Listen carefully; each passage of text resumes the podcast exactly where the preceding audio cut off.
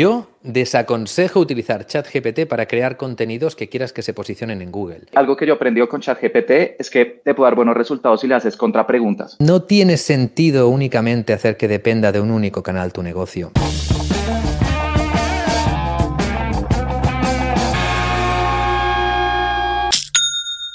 Hola Romuald, eh, muchas gracias por unirte a esta entrevista. Realmente me parece que haces un muy buen trabajo con tu contenido, ayudas a muchísimos emprendedores en toda Latinoamérica y España. Y bueno, me gustaría que habláramos de unos temas que en este momento están en tendencia. Perfecto, pues gracias a ti también, Felipe, por ponerme delante de toda tu audiencia, lo cual está muy bien. ¿Qué tal, gente? Y nada, vamos a ello. Entonces, para las personas que eh, no te conozcan, eh, cuéntanos un poco sobre la historia de Romuald Fons y cómo terminó trabajando en marketing digital. Vale, eh, mi historia eh, viene de soy un emprendedor desde toda la vida, lo que pasa que no lo había puesto en práctica. Vida cómoda, tener un trabajo y demás, hasta que, bueno, eh, tuve un hijo. Y cuando tienes un hijo las cosas cambian, la perspectiva de, de tu vida, de ti, de todo. Entonces decidí emprender finalmente y me arruiné hasta el punto, bueno, me arruiné realmente una vez que pensaba que estaba arruinado, pero no, luego me di cuenta que podía incluso arruinarme más hasta el punto de que no le, pude, no le pude pagar las vacunas a mi hijo de cuatro meses, la Rotatec, me acuerdo aquí, ahora ya entra dentro de la seguridad social aquí en España, pero en aquel momento creo que valía 80 euros y yo tenía 40 en el banco así. Y a partir de ese momento dije, no puede ser, deja de, intentar cambiar el mundo con tus emprendurías y ponte a ganar dinero. Entonces lo que hice fue aprender SEO, empecé a crear webs, eh, vi lo que estaban haciendo en Estados Unidos, lo repliqué aquí en habla hispana y en vez de pasarme tiempo en los foros leyendo lo que la gente decía que se tenía que hacer, hice ingeniería inversa de gente que le estaba funcionando ahí en Estados Unidos y lo escalé aquí. Aprendí SEO hasta el punto en el que empecé a ganar dinero con, con Google AdSense, con afiliación de Amazon. El primer año estaba en un sueldo de 1.700 euros, el segundo año estaba en 7.000 y algo, el tercero estaba en 18.000 y pico. Y durante este, esta etapa en la que yo empecé a crear webs y aprender SEO, me contactaron diferentes empresas grandes diciendo, oye, ¿por qué tu web pequeña y fea está posicionada por encima de mi web gigante y con muchos millones? Y yo, ¿por qué hago SEO? Y me dijeron, ¿podrías hacer SEO para mí? yo, si me pagas. Entonces, a partir de ahí empecé a trabajar con, con marcas y bueno, este es, básicamente eso se ha convertido en Big SEO, que ahora mismo es un holding y somos aquí 60 personas haciendo marketing digital. Me he convertido en un CEO sin darme cuenta y sin haberlo buscado, pero aquí estamos. ¿En qué momento eh, abriste tu canal de YouTube? Ya tenía la agencia. De hecho, mm, ah, empecé a hablar en YouTube de cómo hacer SEO porque había gente, otros SEOs que ya tenían sus blogs y demás, que descubrieron mis webs, algunas de mis webs, ¿no? Una web que era receta de pollo al horno, no sé qué historia, y lo ponían como ejemplo de lo que se tenía que hacer y dije, hombre, para que los demás hablen de mí, hablo yo. Y abrí un canal de YouTube y, empecé a explicar lo que había hecho y funcionó muy bien. Entre que a mí me gusta la cámara, me gusta hablar y que lo que estaba explicando en YouTube no lo explicaba nadie, eh, empecé a contactar con una audiencia que, ostras, que le enseñaran qué es lo que se tenía que hacer para generar ingresos con webs una persona que lo había hecho, porque hoy en día hay mucha gente que te explica cómo hacer dinero que no ha hecho dinero en su vida, o al menos con SEO, que a lo mejor han ganado 15 euros y ya se creen que, están capacitados para enseñarle a la gente lo que tiene que hacer, pues eso conectó mucho con la gente y, bueno, yo lo que hacía era demostrar, claro, antes de hablar las cosas, como las había hecho, podía ir hablando, ¿no? De cómo crear pequeñas webs, cómo posicionarlas, pero como somos una agencia de, de mucha gente, llevamos grandes cuentas y facturamos millones, he podido explicar muchas cosas y siempre que las he explicado venían respaldadas por la realidad, ¿no? Por datos, por... Mirad, de hecho, en YouTube hubo un día, incluso por ahí hay algún vídeo que, enseño mi cuenta bancaria. O sea, yo en plan de toma, toma, toma, me da igual, ¿no? Enseñarlo. Y eso, pues, eh, como te digo, mucha gente se cree que todo ha sido planificado y tal, pero no. Es decir, me he dejado llevar y he ido detectando las oportunidades y he hecho muchas cosas. O sea, al final lo que la gente ve es el éxito, pero no todos los fracasazos que he tenido, que han sido muchos. Pero en resumidas cuentas, esa mi, eh, eh, historia es así, es como autodidacta por necesidad, empujado por algo y a partir de ahí crecimiento personal grande, trabajo duro, aprendizaje, también se me da bien el marketing, no, no voy a esconder, se me da muy bien el marketing. Y a partir de aquí, bueno, como soy una persona ambiciosa, no me conformé con tener un sueldo pasivo y decir, me voy a las Bahamas y no, yo quería, venga, va, clientes, clientes, contratar gente, gente, talento, talento, hostia, ahora esto, ahora lo que hace falta, qué hacen las demás empresas, eh, cómo se puede crecer todo el rato, consumiendo, aprendiendo, aplicando, equivocándose, acertando en algunas, escalando y así, hasta aquí y lo que queda, ¿sabes? que como te lo que esto para mí, claro, esto no es suficiente. Ahora mismo ya no pienso como Romo Alfons, ya pienso como el holding que somos, ya pienso como Vixeo y como el equipo de gente que somos, qué es lo que quiere uno, qué es lo que quiere otro, hacia dónde podríamos tirar el mercado, todas las oportunidades, aprender, aprender a decir que no a todo lo que hay alrededor. Todo esto es un viaje que, bueno, que lo estoy disfrutando. Muy duro, pero que lo estoy disfrutando. Y algo que es muy interesante de marketing digital es que es muy dinámico. Yo me enfoco más en, en la parte de publicidad, pero esta es una industria que en el fondo es muy divertida porque todo el tiempo está cambiando, salen nuevas cosas, se van otras cosas, entonces siento que nos tenemos que estar reinventando y hay una parte clave, tú la mencionas, de mm, ser autodidacta. Y para todas las personas que quieran aprender sobre SEO en Google, SEO en YouTube, eh, marketing de afiliados, los invito a que sigan el canal de Romuald, realmente tiene información de calidad basada en resultados y yo también bien he aplicado algunas estrategias para poder crecer mi canal y efectivamente funcionen. Entonces, bueno, hablemos de uno de los temas que está más en tendencia en este momento, que es la inteligencia artificial. Desde que salió ChatGPT hace unos eh, meses ya, eh, creo que ha sido un boom eh, en, en, todo el mundo del emprendimiento sobre cómo aprovechar estas herramientas para vender más. Entonces, en tu opinión, las empresas, ¿cómo pueden empezar a aprovechar inteligencia artificial para aumentar sus ventas y fortalecer al final su posición en el mercado? ChatGPT ChatGPT es una herramienta brutal, pero la gente la está utilizando en su gran mayoría de veces mal. Estoy hablando a nivel de SEO, de posicionamiento. Mm. Nosotros, dentro de la agencia, evidentemente somos una empresa que queremos, yo siempre lo digo, ¿no? Que eh, hay dos tipos de personas, las locomotoras y los vagones. Nosotros también como empresa somos locomotora y queremos estar delante tirando. Entonces, todo lo que es ChatGPT lo estamos analizando, estudiando, estamos viendo cómo aplicarlo dentro de la agencia. Y estamos viendo muchas cosas, que para muchas cosas son útiles, pero para muchas otras no. Y curiosamente, para la gran mayoría de cosas que realmente la inteligencia artificial no es buena, son las que se están diciendo más en los vídeos de YouTube y demás, ¿no? Y incluso ha habido gente que ha malinterpretado mis vídeos. Yo, por ejemplo, hice un vídeo que funcionó muy bien, que se ha viralizado, de cómo crear, o sea, crea tu web con ChatGPT, en el que explico cómo utilizar ChatGPT para crear tu web, para crear los contenidos y demás. Pero en el mismo vídeo digo, esto no significa que tu web se vaya a posicionar, ¿vale? Lo que te he enseñado es a cómo crear una web. Si quieres aprender cómo posicionarla, mira mi curso de SEO, que también lo tengo en el canal de YouTube. Pero claro, la gente se queda con, ¡buah! No sé qué, no sé cuánto, Romu. No, o sea, yo desaconsejo utilizar ChatGPT para crear contenidos que quieras que se posicionen en Google. Que si Google lo acepta, que si no, mm, tío, créeme, o sea, tenemos, somos mucha gente aquí, tenemos cientos de proyectos, tenemos cientos de clientes, experimentamos constantemente y no hay nada como la opinión humana para conseguir que un contenido se posicione. Clarísimo. Ahora, a nivel de SEO, hace nada hicimos una masterclass no sé si, no, no la hemos publicado todavía, la hicimos encerrado, pero hicimos una masterclass de lo que sí y lo que no tienes que estar haciendo con ChatGPT para el SEO. Por ejemplo, para tema de es, algo un poco más técnico, pero todo lo que tenga que ver con regex, expresiones regulares, mm. que es algo que te permite extraer datos de, conjuntos de, sitio web. Como puede, ser Analytics, como puede ser Search Console. Eso te da una mm. herramienta brutal. A la hora de cómo configurar los rich snippets, todo lo que tenga que ver con esquema, para que Google entienda mejor todo esto, lo hace brutal. Código, todo lo que sea hreflang, lo hace brutal también. Incluso para crear briefings, para, para crear contenidos, es decir, lo que le tienes que dar a un redactor o a una persona que escriba, brutal también. En cambio, estoy viendo un montón de influencers que están diciendo, ChatGPT te hace un estudio de palabras clave.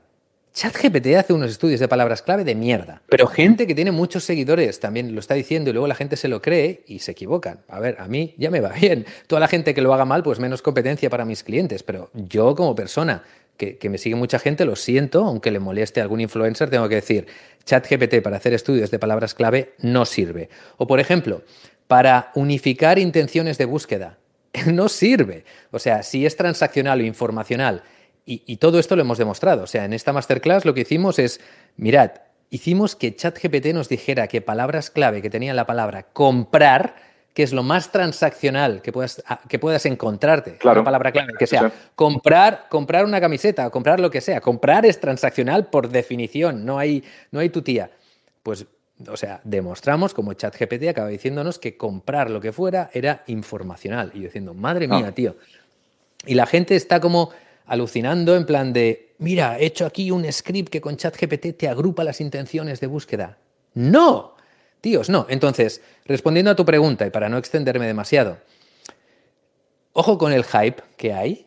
Evidentemente la inteligencia artificial tiene una utilidad brutal. Yo que me dedico a contratar gente, te aseguro que de aquí cinco meses, si me viene un SEO que domina la IA y un SEO que no domina la IA y tiene los mismos conocimientos, excepto lo de la IA, sin dudarlo, voy a contratar a una persona que sepa de ChatGPT y de, inteligencia artificial porque va a, mejorar su productividad por 4 por 5 en determinados ambientes. O sea, ya os digo yo que si, sois profesionales SEO, lo que tenéis que hacer, o, muchas áreas del marketing digital, tenéis que aprender inteligencia artificial, porque si no vais a sufrir de aquí a un año.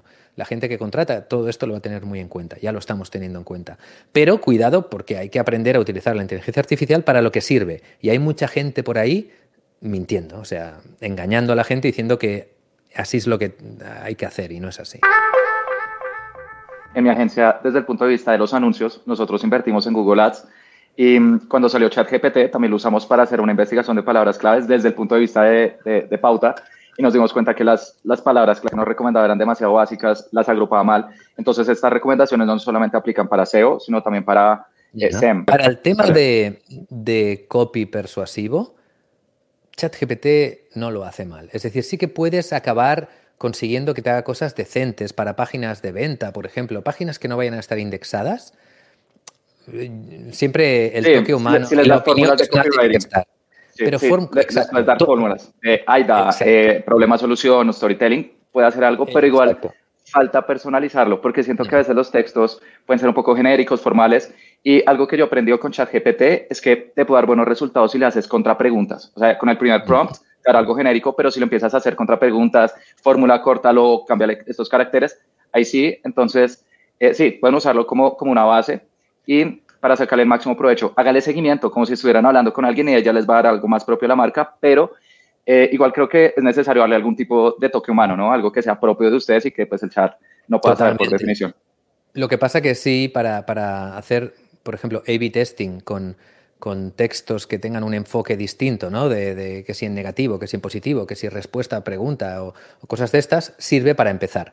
Lo que pasa que después hay que darle ese toque, sin duda, sí.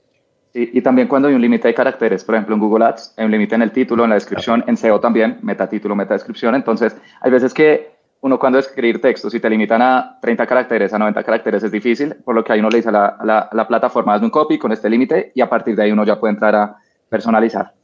Y mm, hace un momento también mencionaste que las personas que no se familiaricen con la inteligencia artificial van a tener problemas en el futuro.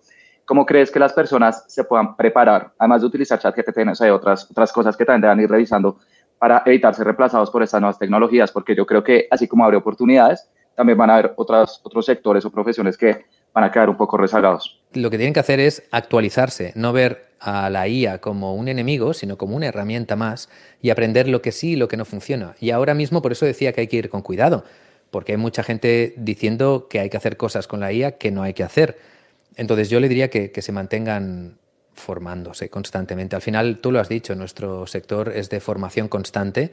Puedes experimentar, pero por ejemplo, en nuestro caso, nosotros en el máster de SEO, que ahora mismo acabamos de, cerrar esta edición, y hasta aquí seis meses no de otra edición, o sea, no estoy haciendo publicidad, pero es creo que relevante. En esta edición mismo ya eh, hemos creado un módulo de, de chat GPT con todo lo que estamos aplicando en la agencia.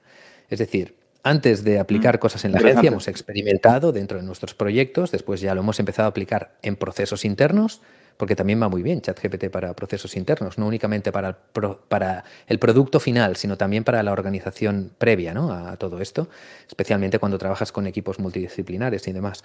Y todo este conocimiento que ya hemos puesto en práctica y que aquí lo tenemos en producción, que estamos ya haciéndolo con los clientes, se lo enseñamos a los alumnos. Esto es lo que hay que hacer. O sea, tienes que ir a fuentes eh, que realmente estén ya utilizando esto de forma profesional. no vídeos en YouTube de gente que te diga, mira lo que he descubierto, mira, es que está ahora mismo, está petado, pero es que en Instagram igual, o sea, todos los reels, todas estas historias ahora mismo es nueva inteligencia artificial que te va a hacer esto y tú... 500 dólares al día.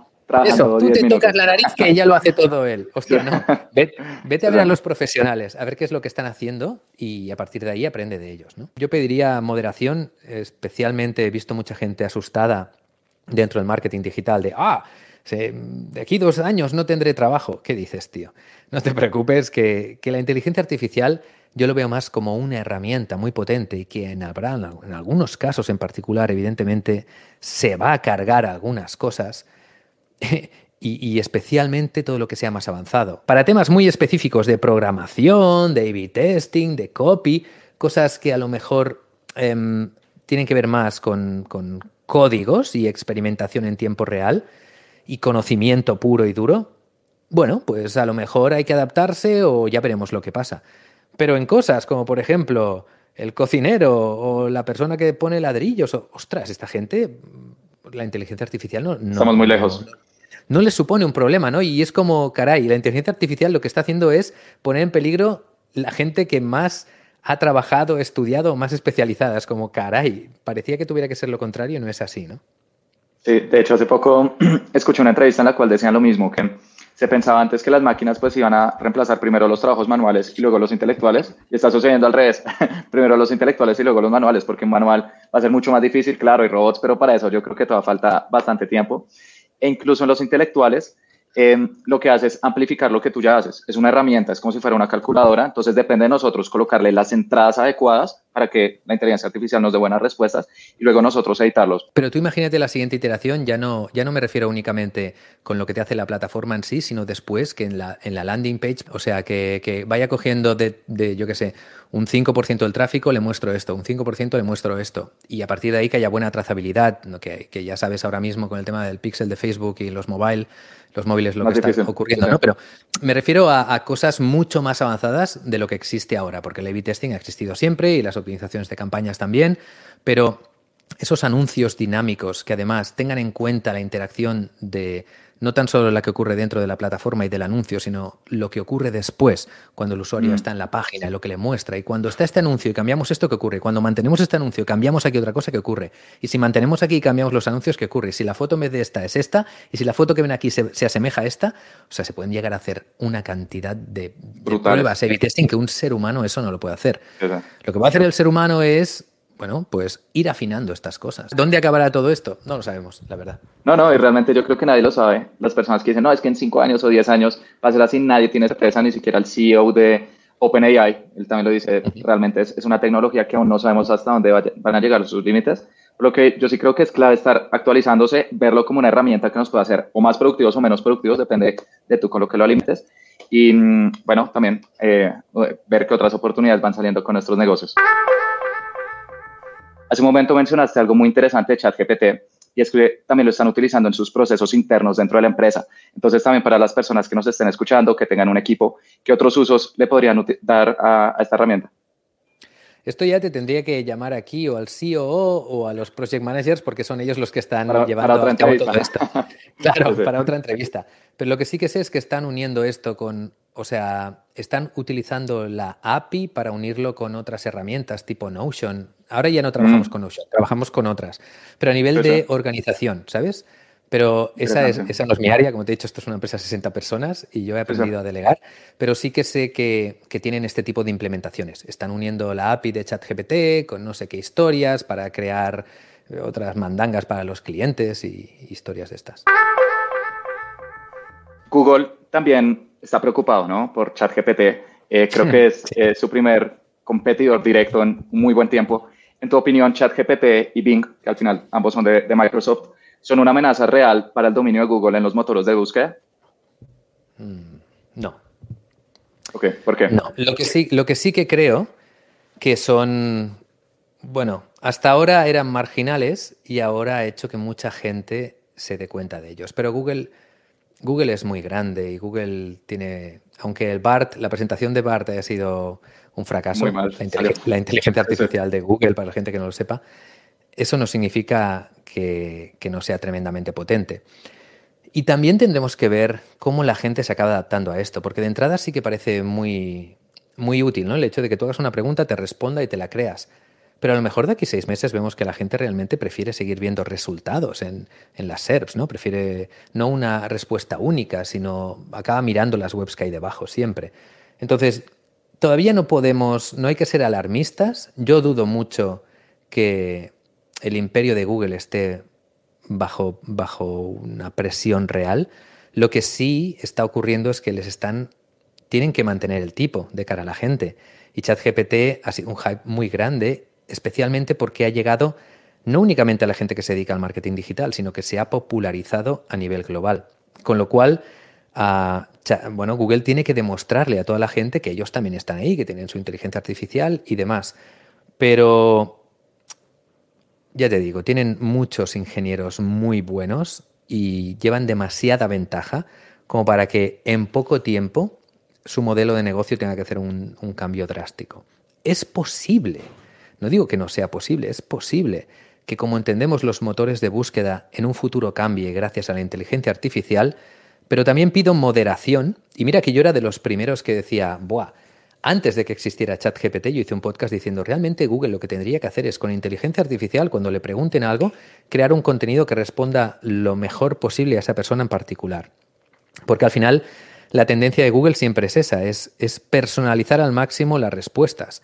Al principio las respuestas cuando tú buscabas una palabra clave en Google eran las mismas para todo el mundo, después fueron cambiando, se han ido personalizando. Ah, y al final el, paso último parece que tenga que ser una respuesta única, cierta, que esté personalizada para la persona que ha hecho esa búsqueda.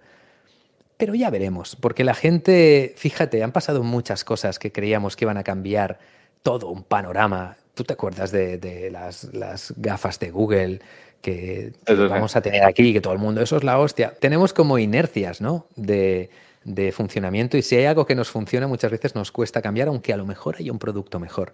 Entonces, ahora mismo estamos en un momento muy interesante en el que Bing ya está en, en, la vista de mucha gente, lo cual es bueno porque Google se tiene que poner las pilas. No, ya, no es un, ya no es un monopolio, bueno, sigue siendo un monopolio, pero a, a nivel de, de atención, ya no la gente únicamente piensa en Google, sino que también está ChatGPT y está Bing. ¿no? Y por primera vez en mucho tiempo hemos visto Google no de forma proactiva, sino de forma reactiva. Decir, ostras, que Bing implementa ChatGPT antes que nosotros. Tenemos que hacer algo al respecto. Vamos a hacer una presentación con Bart. Y luego, como lo hicieron deprisa y corriendo, les salió un poco mal. De hecho, hay una pregunta que quería cubrir y es que en marketing digital existe el eterno debate ¿no? entre tráfico orgánico y pago. De hecho, ambos creamos contenido sobre estos dos temas. ¿Cuál es tu opinión al respecto?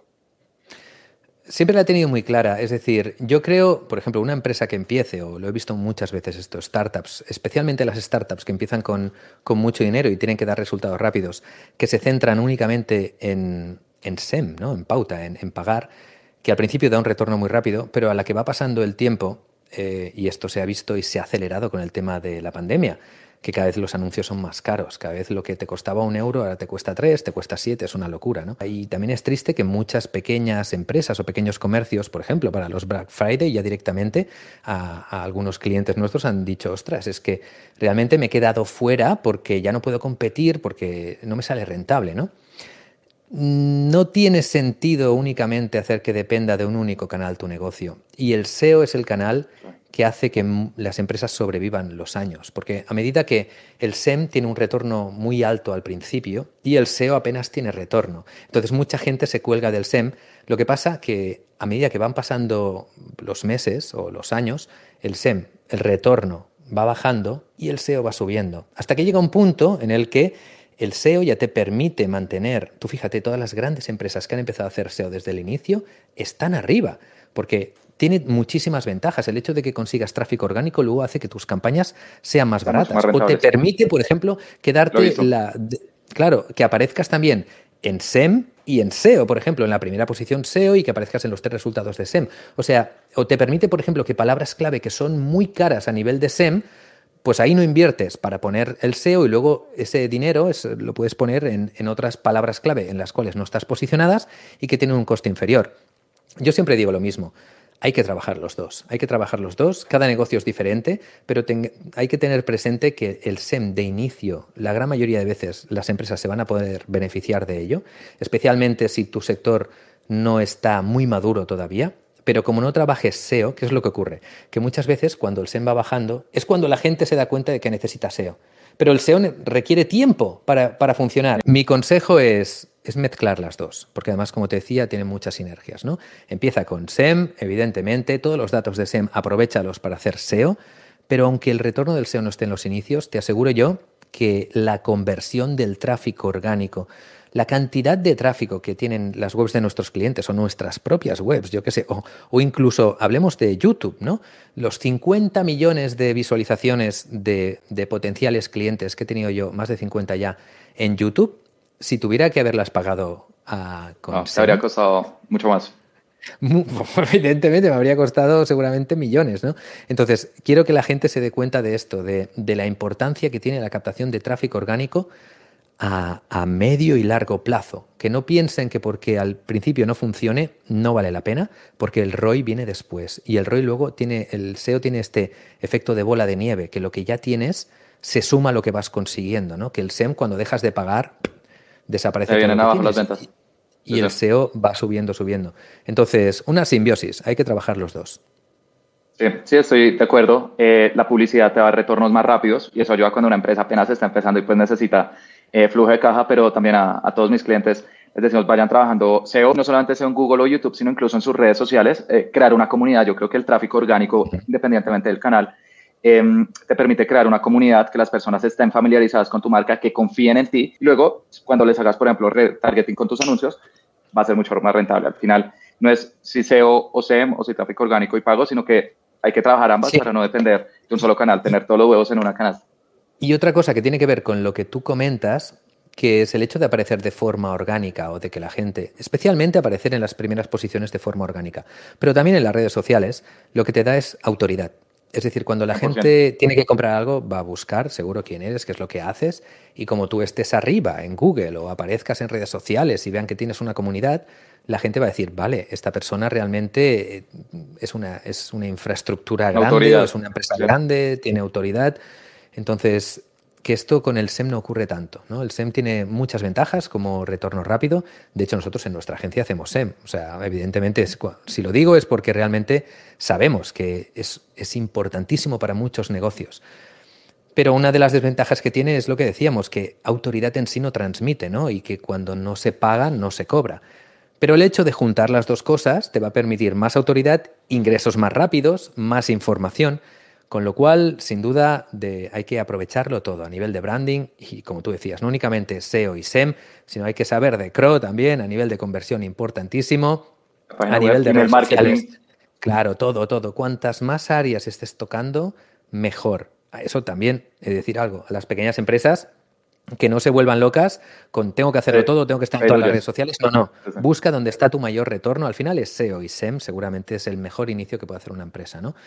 Empezar a, conseguir los primeros ingresos con SEM mientras y a la vez estás destinando dinero para hacer SEO. Esta es la mejor combinación. Y entender la venta, que la venta no es como algo que te ven una vez y te compran, sino que muchas veces antes de hacer una venta hacen falta siete impactos. Entonces, si tienes redes sociales, si estás haciendo anuncios, si estás posicionado para algunas palabras clave, vas sumando, vas sumando. ¿no? Entonces, es el camino, sin duda. Completamente de acuerdo. Romuald, muchas gracias por esta entrevista. Realmente creo que ha sido maravillosa. He tomado acá diferentes apuntes que vamos a aplicar con mis clientes y con mi empresa. Y bueno, las personas que deseen seguirte, mm, eh, ¿dónde lo pueden hacer? Bueno, que busquen mi nombre, eh, que busquen Romuald Fons y ya les aparecerá en YouTube, les aparecerá mi web, mi empresa. Mi empresa es bigseo.com para cualquier empresa que quiera bueno, amplificar todo su marketing digital, porque no únicamente hacemos SEO. Espero que mm, en un futuro también tengamos más espacios así. Por supuesto.